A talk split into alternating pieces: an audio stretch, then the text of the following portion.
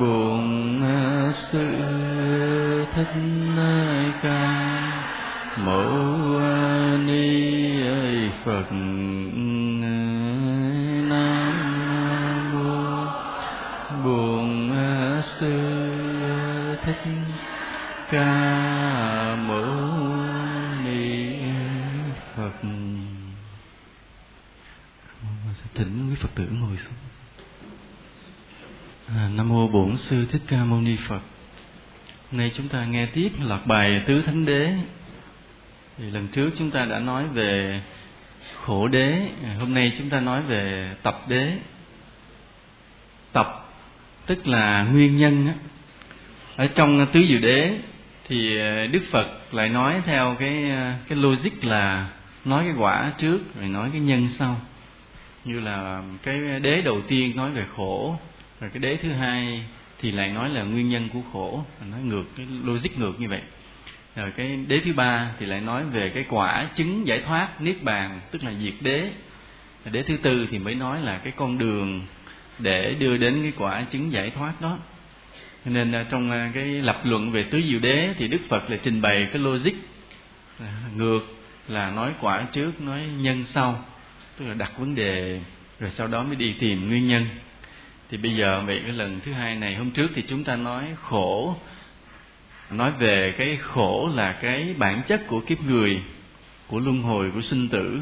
Chúng ta nghe thì ít nhiều người mà có trí tuệ thì cảm nhận rằng lời Phật đã nói hoàn toàn chính xác. Đúng là dù thế nào đi nữa thì luân hồi vẫn là đau khổ, kiếp người vẫn là đau khổ. Còn ở trong cái luân hồi sinh tử đó, hòa hoằng may mắn, chúng ta có những lúc vui, chúng ta có những giây phút may mắn hạnh phúc, thì chính là nhờ có những cái nhân trước đó chúng ta đã vô tình sống đúng với bát chánh đạo, nghĩa là chúng ta đã làm được những cái việc phước gì đó, cho nên là chúng ta thoáng có được một số cái niềm vui nào đó. Nhưng mà nó không phải là niềm vui vĩnh cửu, bởi vì chúng ta không có hoàn tất được cái bát chánh đạo một cách viên mãn, trọn vẹn. Do đó niềm vui nó chỉ đến chập chờn, lâu lâu giàu một chút rồi nghèo, lâu lên làm chức lớn rồi mai mốt cấp chức rớt xuống lại, như vậy đó bình thường.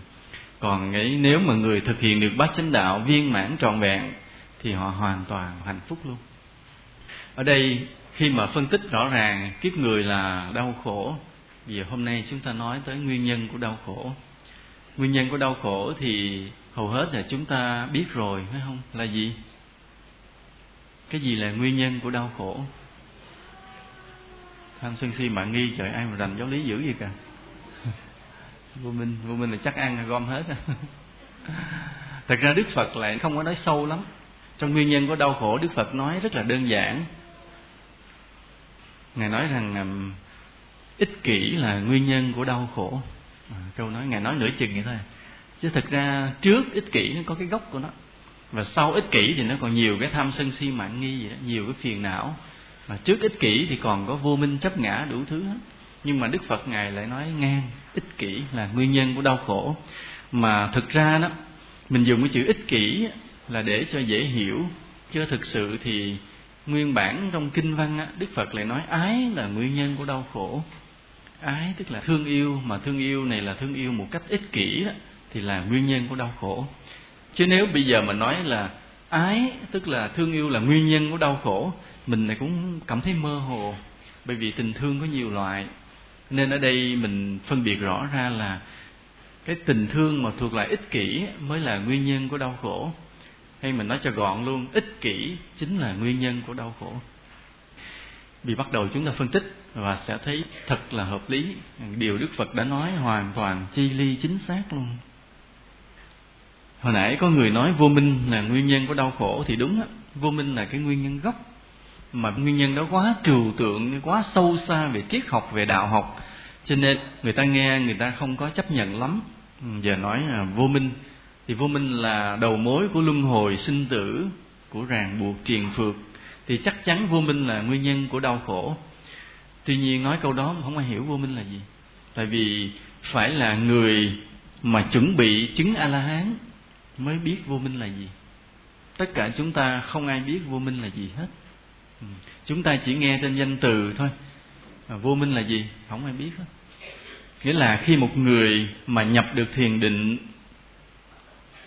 thiền định thì tâm thức họ vào sâu dần, bỏ đi tất cả những cái sai lầm, họ chứng từng cái quả thánh dần, bỏ đi những kiết sử, những lỗi lầm về đạo đức.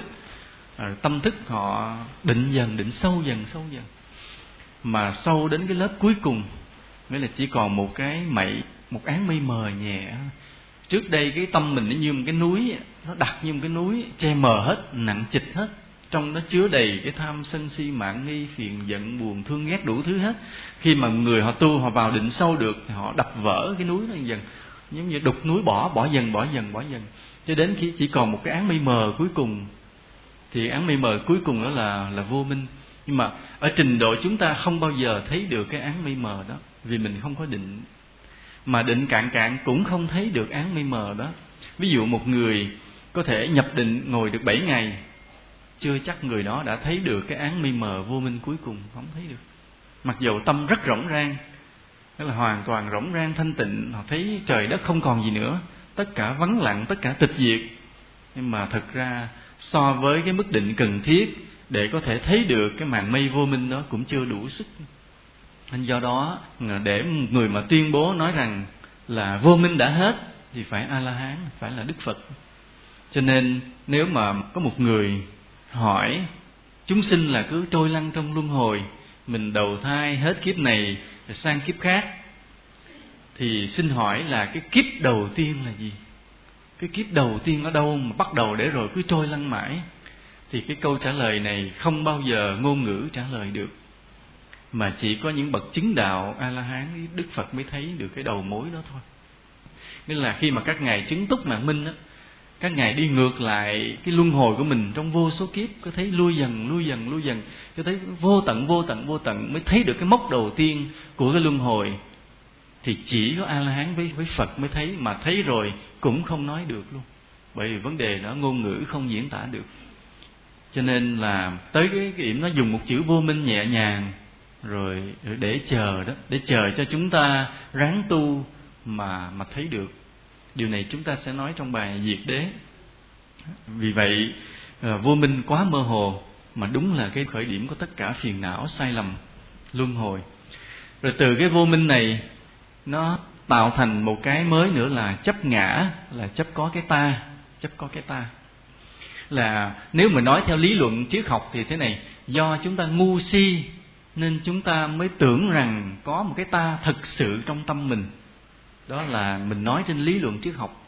Bây giờ nói vậy thì tôi khôn rồi, tôi không thèm ngu si nữa, tôi không chịu tin rằng có một cái ta thẳm sâu trong tâm hồn nữa, như vậy tôi đã được giải thoát chưa? Dạ chưa. Bởi vì cái vô minh nó tạo thành chấp ngã, nó không phải là một cái khái niệm, một cái suy nghĩ đơn giản, mà nó là cả một cái khối dày đặc của tâm thức tạo thành.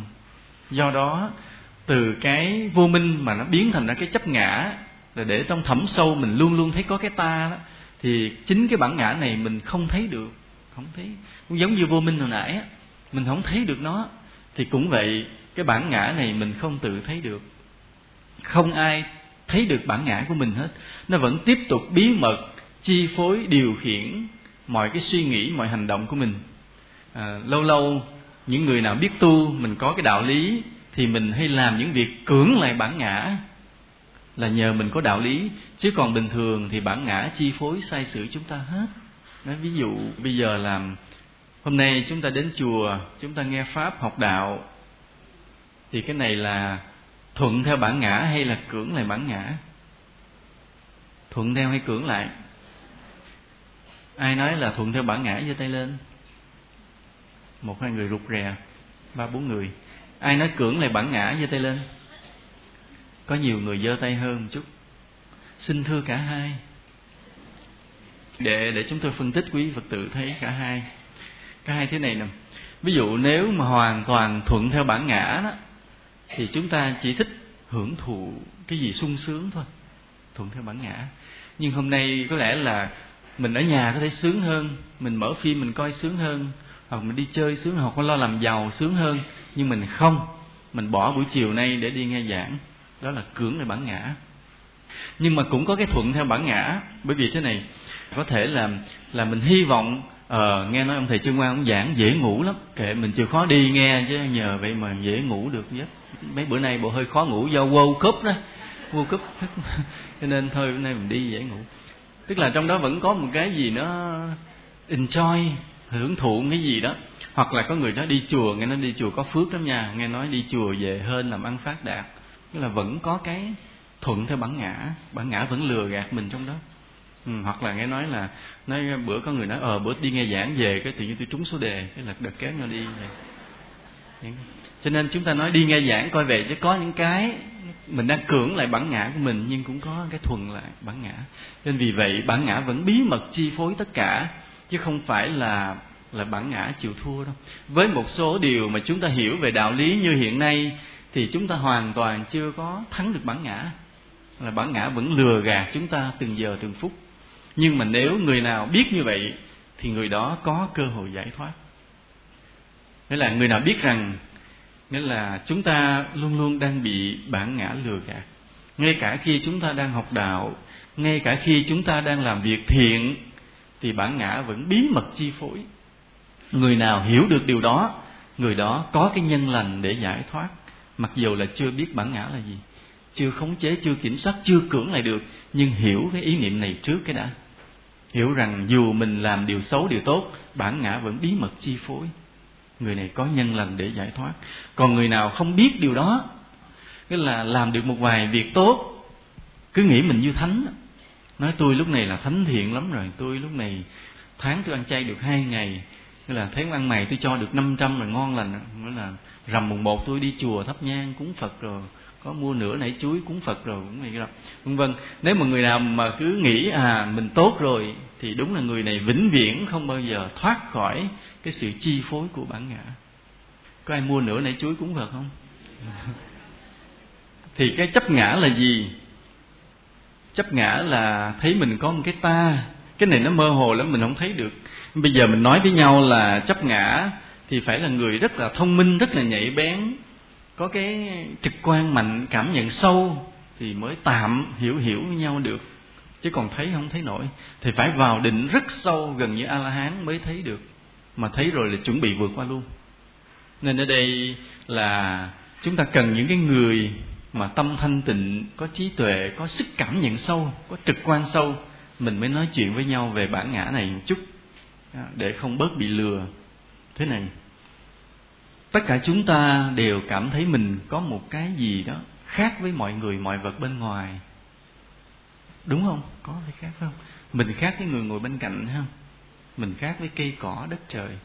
Kể cả với cái người mình yêu thương nhất cũng khác. Mình không phải là người đó. Mặc dù là các thi sĩ đã thi vị hóa, lãng mạn hóa, nói rằng cái người yêu của tôi là một nửa kia của tôi. Phải không? Có nghe nói không? Có thể đọc báo thấy hoài, đi tìm một nửa, ít bữa cũng xé một nửa đó quăng đi kiếm nửa khác vô lại. Cho nên lãng mạn mà nói cho vui vậy thôi, chứ chẳng có ai là một nửa của ai đâu. Vẫn là hai thế giới khác nhau thôi. Hai cái thế giới, hai bầu trời, hai cái đáy tâm hồn, trong đó chứa đựng nhiều điều khác nhau lắm. Nên chúng ta vẫn khác nhau hẳn. Chỉ có một vài trường hợp xuất thần, giống như trong thiền định, thì người ta tạm có cái hòa nhập được với ngoại cảnh trong một giây phút xuất thần. Giây phút xuất thần như thế này, ví dụ như một cái người thi sĩ, hoặc một người nhạc sĩ, hoặc một văn sĩ, hoặc một thiền sư mà có sức tập trung cao. Cái sức tập trung cao nghĩa là tâm lúc đó nó vắng lặng, chợt một lúc vắng lặng không suy nghĩ, do một cái cảm xúc nào mạnh nó làm lắng hết vọng tưởng, không suy nghĩ. Ngay lúc đó ví dụ họ đứng giữa đất trời vậy, họ có cái cảm giác như họ chính là cái đất trời lúc đó. Thiền sư thì luôn luôn như vậy. Thiền sư do tâm thanh tịnh, cho nên thường lúc nào cũng cảm thấy tâm mình chan hòa trong đất trời. Cho nên thiền sư hay làm thơ đó. Cái cảm xúc của thiền sư đối với ngoại cảnh y như nhà thơ.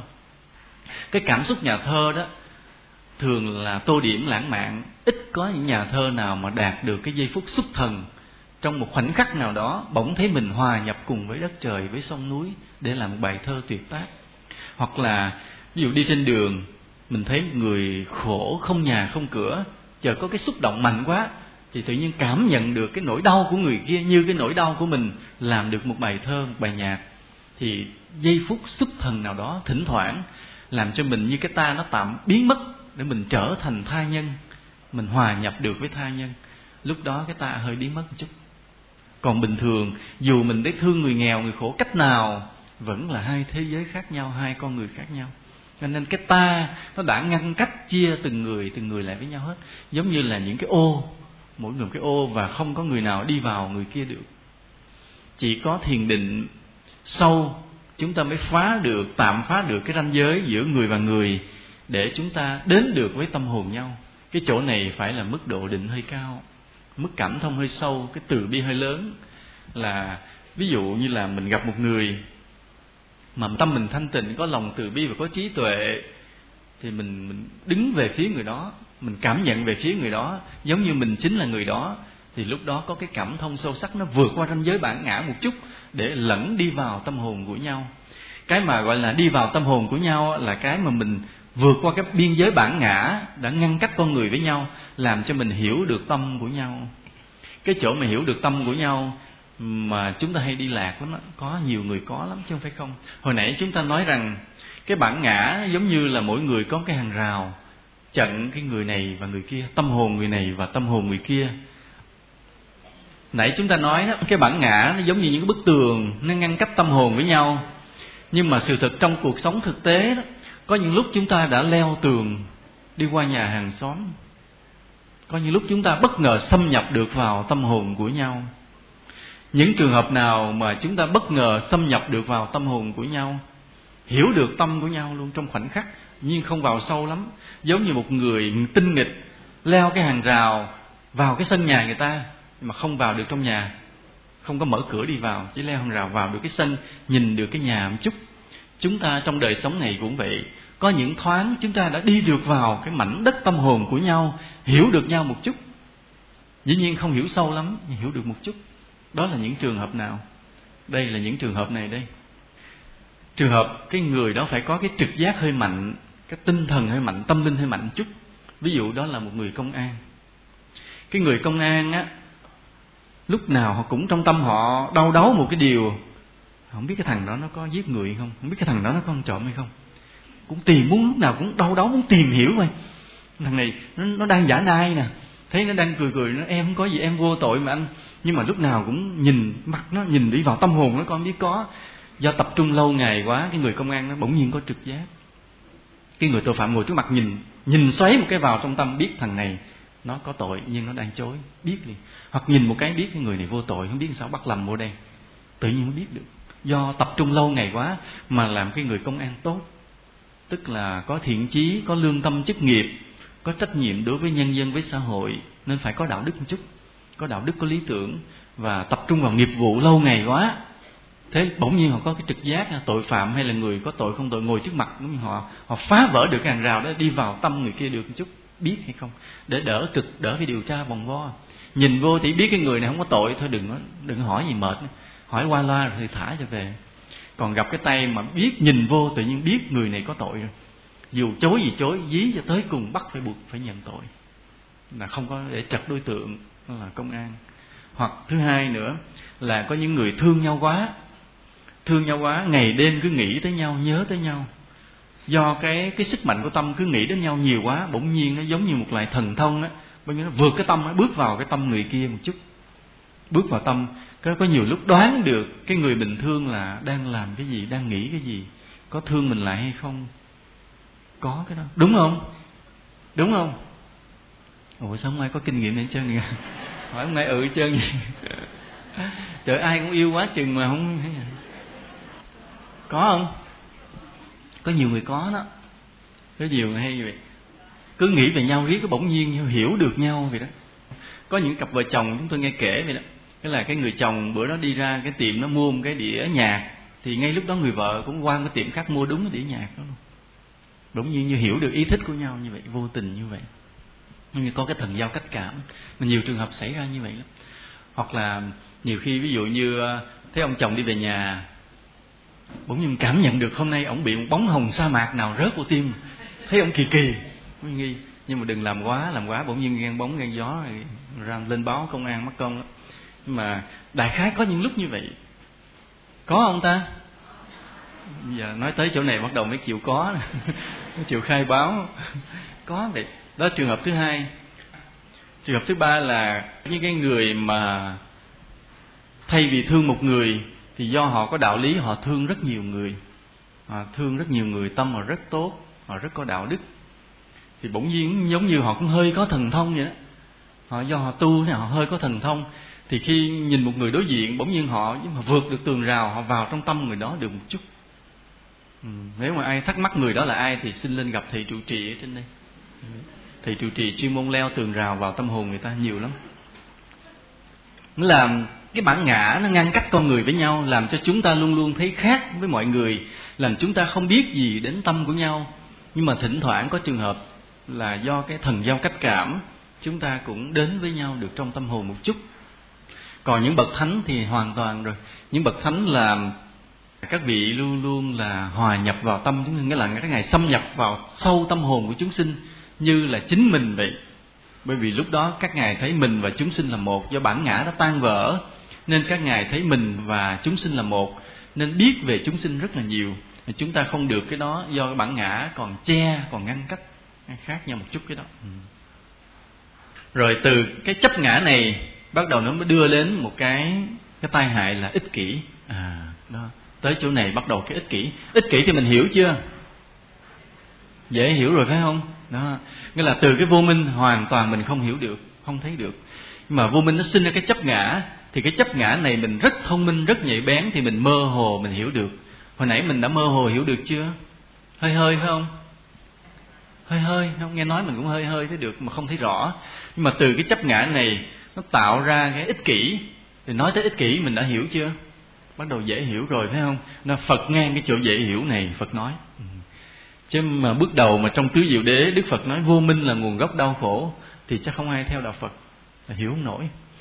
Nhưng mà do Đức Phật biết căn cơ chúng sinh nên Ngài ngắt ngang cái ích kỷ. Ngài nói ích kỷ là nguyên nhân đau khổ. Bỗng nhiên mình chợt hiểu ra, mình thấy có cái gì đó hợp lý. Đúng, sống trên đời này mà nếu mình sống vị tha nhân ái thì có lẽ là dù vất vả nhưng mà có lẽ mình sẽ được cái hạnh phúc đền bù. Mình tin như vậy. Còn nếu sống trên đời này mình chỉ đi tìm cái niềm vui, hạnh phúc, giàu sang, danh vọng cho mình thì mình cảm nhận đúng có cái sự công bằng là cuối cùng mình chỉ chuốc lấy đau khổ. Phật nói đúng.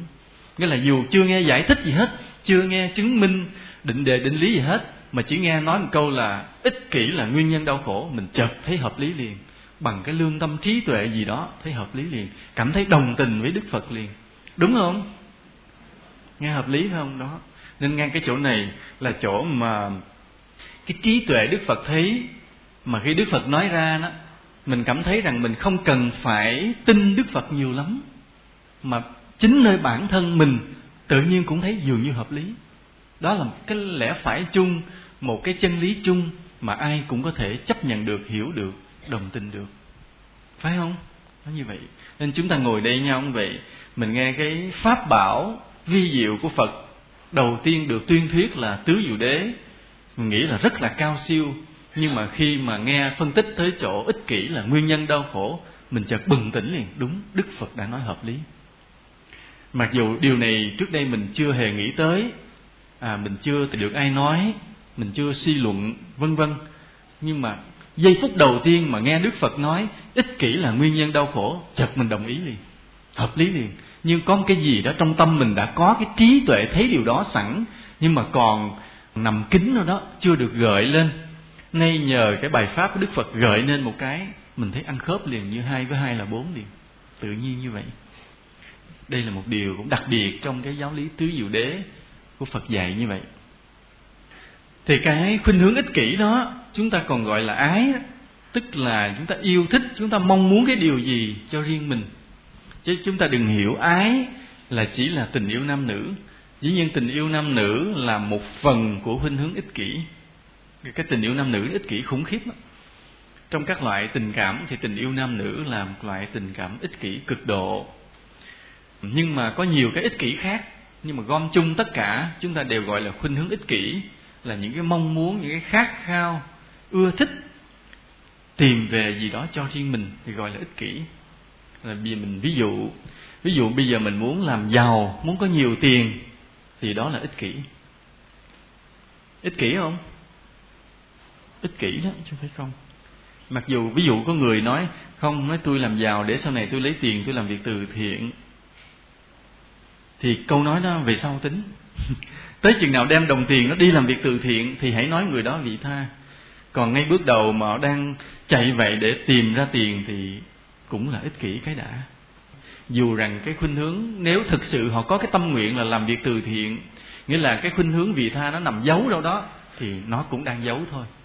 Chứ còn mình chạy vậy lo lắng toan tính để được giàu cho mình vẫn là ích kỷ. Không thế nào mới là không ích kỷ?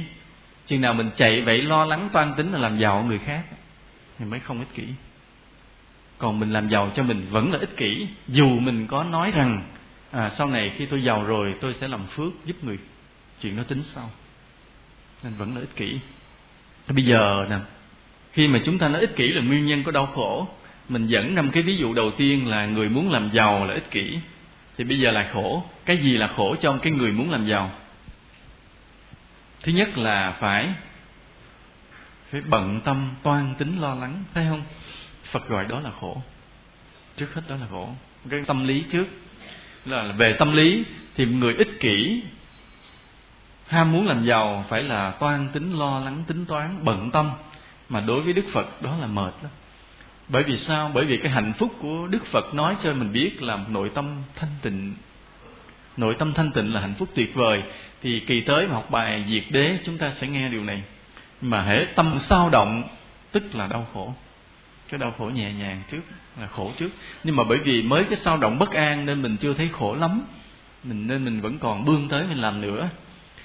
Thì cái khổ thứ hai nè, qua cái vật lý. Mới đầu là cái khổ tâm lý, bắt đầu cái khổ thứ hai là vật lý. Là bắt đầu mình phải làm sao? Dùng cái thân này để làm lụng, phải không? Thức đêm, thức hôm, tính toán đi tới đi lui, gọi là dùng cái thân này để làm lụng. Là bắt đầu cái khổ của vật lý. Thì cái thân này phải đối phó với nhiều mặt. Chúng ta phải gặp người này, chúng ta phải tính toán sắp xếp người kia, phải ngoại giao với người nọ. Chịu cực, hôm sớm, trời mưa, trời gió, tính toán, lặn lội, đủ thứ chuyện hết. Ở đây tất cả chúng ta ai cũng có mưu sinh, ai cũng làm ăn thì đều biết là làm ăn phải rất là vất vả, phải không? Có ai làm ăn sướng không? Có không? Người giàu có cái khổ người giàu, người nghèo có khổ người nghèo. Hễ mà làm ăn ai cũng cực hết trơn. Trừ những người rất có phước. Thì rất có phước tức là đời trước họ đã làm đúng bát chánh đạo, cho nên bây giờ thì họ nhẹ nhàng, họ may mắn hơn. Nhưng mà rồi chứ người giàu cũng khóc. Cuốn phim đã nói như vậy, chân lý nằm chỗ đó. Người giàu cũng khóc. Cho nên hễ chúng ta có cái muốn làm giàu một cách cho riêng mình, ích kỷ, thì bắt đầu mình khổ tâm, khổ thân. Rồi bắt đầu tới cái khổ của nghiệp báo nữa. Là trên bước đường làm giàu đó, nếu một người có đạo đức thì họ làm giàu mà không có ác với người khác, hay là không lừa gạt, không gian manh, không hại người, không thủ đoạn, thì người này có giàu lớn không? Cũng khó giàu lớn.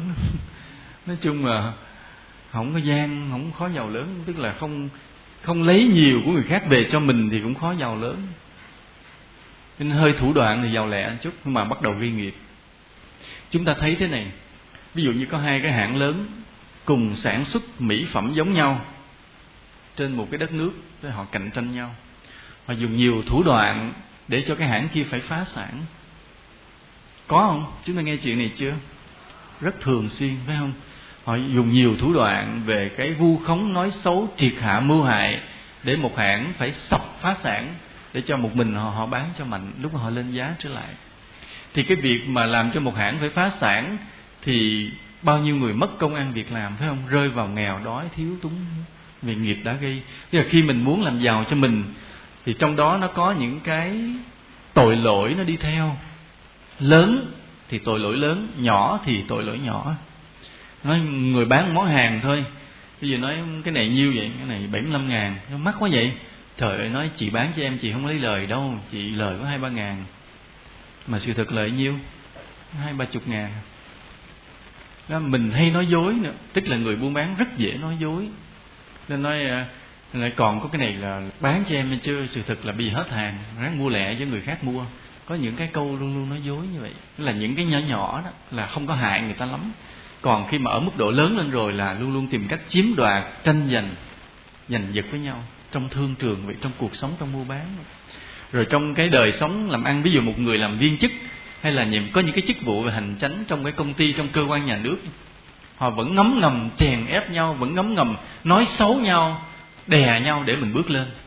Trong cuộc sống là như vậy, vẫn ngấm ngầm.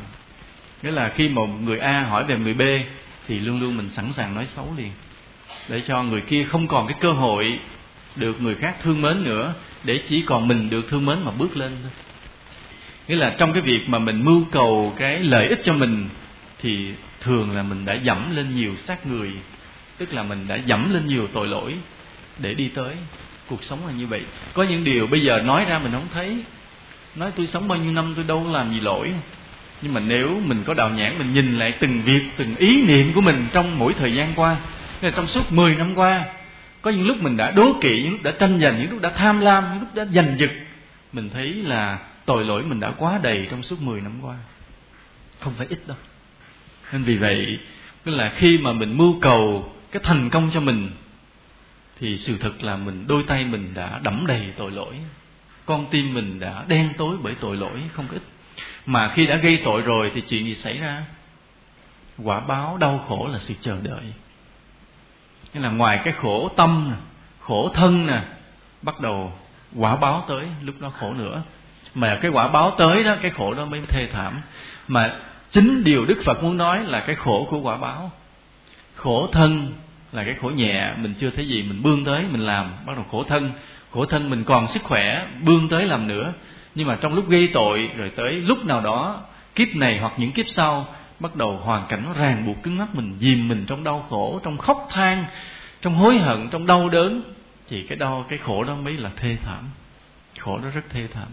Cho nên đây chúng ta có ba cái khổ theo cái tiến trình mà một khi cái tâm ích kỷ đã khởi lên. Thứ nhất là khổ về tâm lý, thứ hai khổ về thể chất, thứ ba khổ về nghiệp báo. Ba cái khổ như vậy, một khi cái ích kỷ mà ba cái khổ đó nó ràng buộc rồi là mình hết thoát ra, giống như cái lưới nó vây xuống rồi là mình không có vùng vẫy ra được nữa. Cái ích kỷ là như vậy, đưa đến như vậy. Cho nên đời này mình khổ thân khổ tâm, đời sau khổ tiếp vì nghiệp. Trong cái 12 nhân duyên á, quý Phật tử nghe 12 nhân duyên chưa cả? Chúng tôi có giảng mấy lần, một lần giảng ở đây, một lần giảng ở cho Tăng Ni, 12 nhân duyên, đáng kiếm băng nghe. Thì có nói câu này là thọ sinh ra ái. Thọ là gì? Thọ tức là hưởng thụ cảm giác vui, hưởng thụ cái khoái cảm, sung sướng. Sinh ra ái, ái tức là ưa thích, ích kỷ, một cách ích kỷ. Nghĩa là thọ luôn luôn sinh ra ái, sự hưởng thụ luôn luôn tạo ra ích kỷ. Đó là quy luật của tâm lý, Đức Phật đã phân tích rất là rõ. Cái gì mà làm cho chúng ta sung sướng thì chính cái đó sẽ làm cho chúng ta ham muốn, nghiền nó và ích kỷ. Đó là quy luật, không có cái gì khác hết. Mình nói ví dụ một điều rất là nhẹ, ví dụ nói hỏi thầy thích ăn gì, nếu thầy thích ăn rau muống luộc, thì cái thích rau muống luộc đó tức là gì? Là ái đó, cái ghiền đó. Mà ở đâu thì ghiền cái đó? Bởi vì thầy ăn thấy ngon miệng, tức là cái mình thích là cái mà cái mình ưa thích, là cái nó cho mình cái cảm giác ngon. Mà ngon rau muống luộc cũng đỡ không, chứ ngon mấy cái khác thì nó tội lỗi lắm. Ví dụ như có người ghiền những món ăn mà phải sát sanh đó, thì đó là cái ghiền đó, là mình thích cứ ăn hoài là tội lỗi. Mà cái cảm giác sung sướng, cái khoái cảm nó mạnh chừng nào thì cái ích kỷ nó lớn chừng nấy. Cái này chúng ta nói với nhau nhiều rồi phải không? Nhưng mà hôm nay mình học bài Tứ Diệu Đế phải nói lại. Nói ví dụ nội như thuốc lá thôi. Thuốc lá nó cũng làm cho người ta có cảm giác ghiền, và khi có cảm giác ghiền mình cũng khổ sở vì nó. Bây giờ thì thế giới người ta chống thuốc lá dữ lắm, nên bây giờ ai mà cầm điếu thuốc lá trên tay thì nhìn vào thấy con người đó không có văn minh, giống như một người sống lạc hậu, thiếu văn hóa. Thời đại bây giờ là vậy. Ở nước ngoài người ta chống thuốc lá dữ dội. Một đứa bé ở nước ngoài, ở Âu Mỹ, nó nhìn một con người cầm điếu thuốc lá là nó nhìn với thái độ khinh bỉ liền. Vì nó được học trong trường, thuốc lá là độc hại chẳng những cho mình mà cho người xung quanh.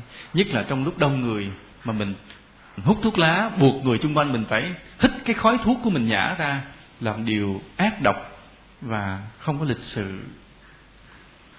Mà đi ngoài đường cũng đừng hút, tại khi mình hút thì cái người chạy xe phía sau mình họ phải ngửi khói thuốc lá của mình. Trong cái sai lầm của mình bắt người khác phải chịu, mà mình cứ ghiền, biết như vậy mà cứ ghiền, không biết nó thích chỗ nào. Vì tôi không ghiền không biết, nhưng mà nó có cái thích nào đó vẫn làm người ta. Có nhiều người nói tôi bỏ vợ được, tôi không bỏ thuốc lá được. Không biết, nói chơi thôi chứ cô không bỏ vợ được đâu. Không, vợ này phải kiếm vợ khác, giống như bỏ điếu này phải kiếm điếu khác. Hoặc là tới ghiền rượu. Ghiền rượu thì có lẽ là cái cảm giác nó mạnh hơn nữa, cái cảm giác mà thích thú nó mạnh hơn nữa, cho nên là người ta đã bê tha say sưa, là quên hết cái trách nhiệm mình đối với gia đình, đối với cộng đồng, đối với xã hội.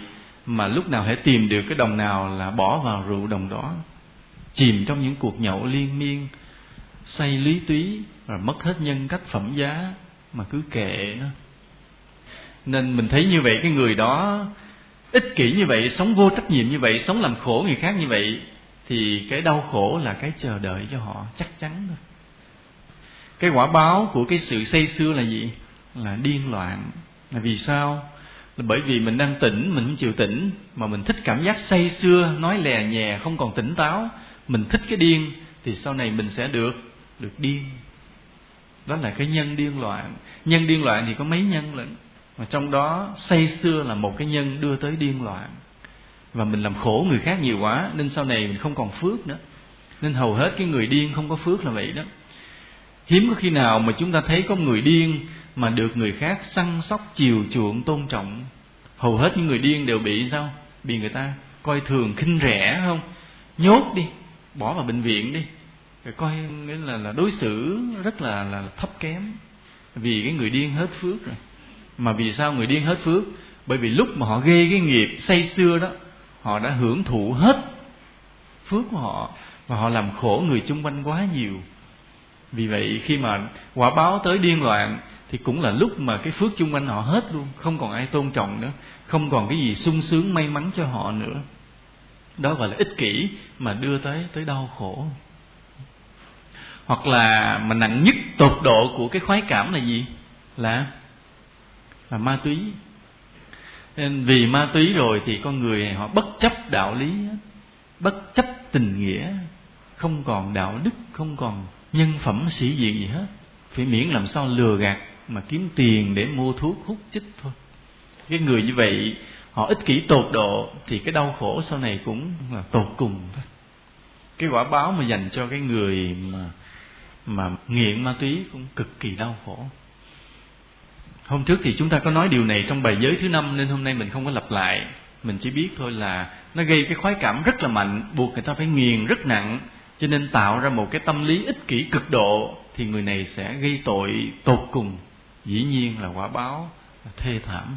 Vì vậy là người Phật tử chúng ta phải cảnh giác trước những cái gây nghiện, nhất là ma túy.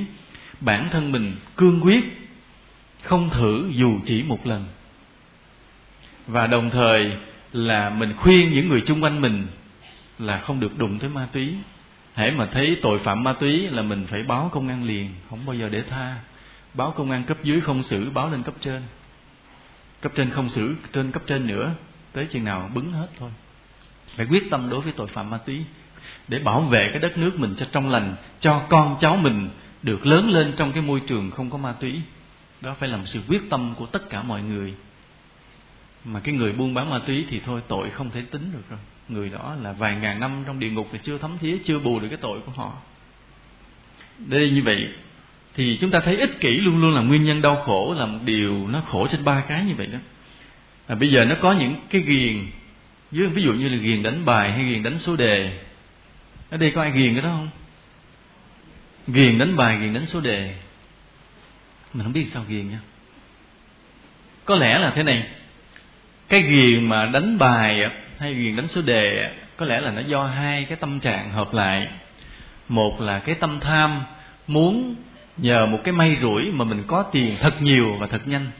Thế đánh một ván bài mà nó hên á, thắng người khác một cái là tự nhiên thay vì người ta phải làm một ngày 100 ngàn, một ngày mình làm được 100 ngàn đi, thì chỉ thắng một cái, chỉ cần sạc sạc các chia bài lật lên cái thắng cái là mình được mấy trăm ngàn trong một tích tắc, một phút, chưa tới một phút.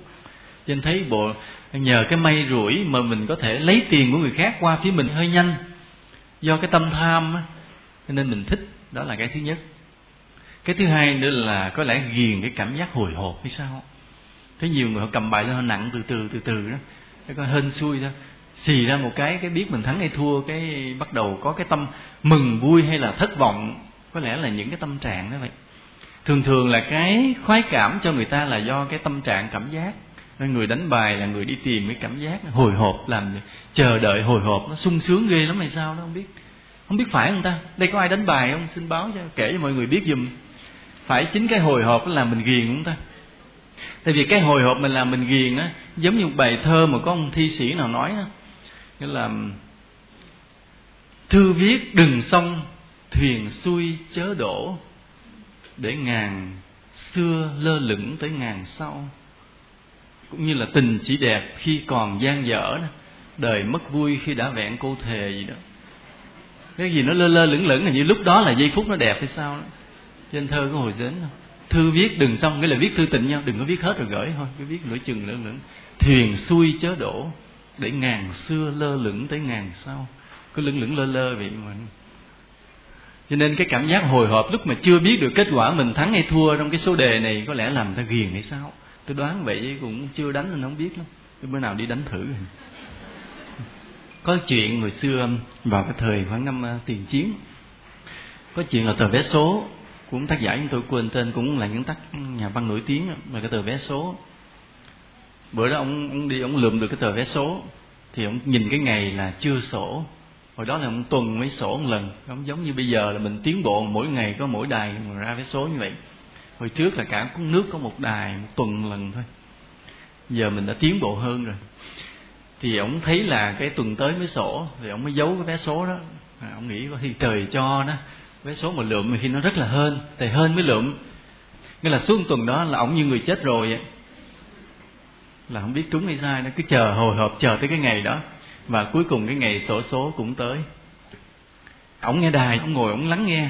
Ông nghe bắt đầu ông cầm cái tờ vé số, ông ngồi ông nghe từ đầu tới cuối. Bắt đầu cái lô thứ nhất trật, từ cái lô thứ nhì trật, lô thứ ba trật. Lâu thì nó có vài con số trùng chút xíu, nhưng mà mấy số sau nó cũng trật. Ông dò từ thì nặng nề hồi hộp nhất là cái lô cuối cùng, là lô độc đắc á. Ông ngồi, kết quả là cũng trật luôn. Thì ông mới xé tờ vé số, ông mới thở phào một cái, ông là thoát nạn. Tức là cái mà nó làm ông khổ cả tuần nay là vì ông hy vọng nó trúng nè, ông khổ quá chừng khổ vì cái tờ vé số, ông ngủ không được. Rồi bây giờ ông biết rằng thôi bây giờ hết rồi, cái hy vọng chờ đợi hồi hộp hết, khỏe, thoát nạn, quăng xé rồi không.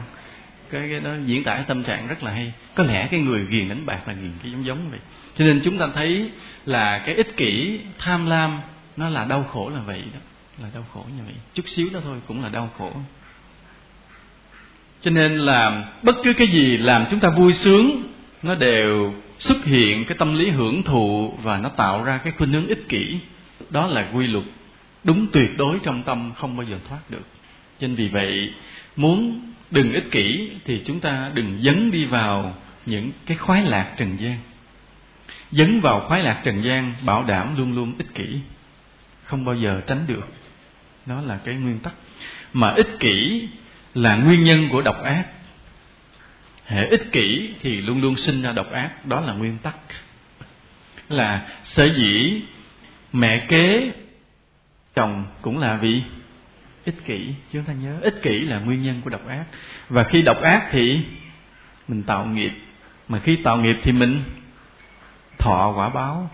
Đó là cái tiến trình. Hễ ích kỷ thì chắc chắn là có cái ngày quả báo khổ tới. Mà trong hiện đời thì mình khổ thân khổ tâm trước.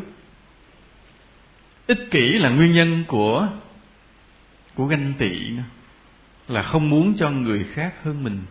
Thấy ai hơn mình thì bực tức bất an, tìm cách mình gièm pha, mình mưu hại người ta, rồi mình thọ quả báo. Cái ích kỷ nó ngấm ngầm vậy lắm. Ví dụ như bây giờ có hai người bạn chơi với nhau, ví dụ hai người bạn gái thôi chơi với nhau thì cũng tạm gọi là thân. Mà trong hai người đó chợt có một người đi đâu á, thì trong hai người luôn luôn có một người được người khác quý trọng hơn. Vì cái người A gặp ai thì người ta cũng quý trọng hơn người B. Lâu ngày người B chịu nổi, bắt đầu cái tâm đố kỵ xuất hiện, tâm ganh tị xuất hiện. Tuy vẫn là bạn nhau nhưng mà vẫn ganh tị với nhau, vẫn không thích cái người bạn mình được nhiều người khác quý mến. Đó là cái ganh tị. Mà mình không muốn cho người ta được thương thì mình được thương không? Tự nhiên sau này mình sẽ cô độc. Cuộc đời là vậy. Đây là một nhân quả quan trọng nha. Chúng ta nghe lại. Có những người sống trên đời tự nhiên bạn bè đông vui nhiều, mà có những người không có bạn, cuộc đời cô độc. Cái nguyên nhân là vì những quá khứ là có thể kiếp này hoặc kiếp trước. Nguyên nhân là vì trong quá khứ mình không muốn người ta thương nhau. Thấy người nào nó được thương, mình ganh tị, mình khó chịu, mình cản trở, mình gièm pha, mình nói xấu. Trong tâm mình không muốn người này thương người kia, thì về sau tự nhiên không ai thương mình cả. Và cuộc đời mình cô độc. Cô độc cô đơn nghĩa là không ai thương mình.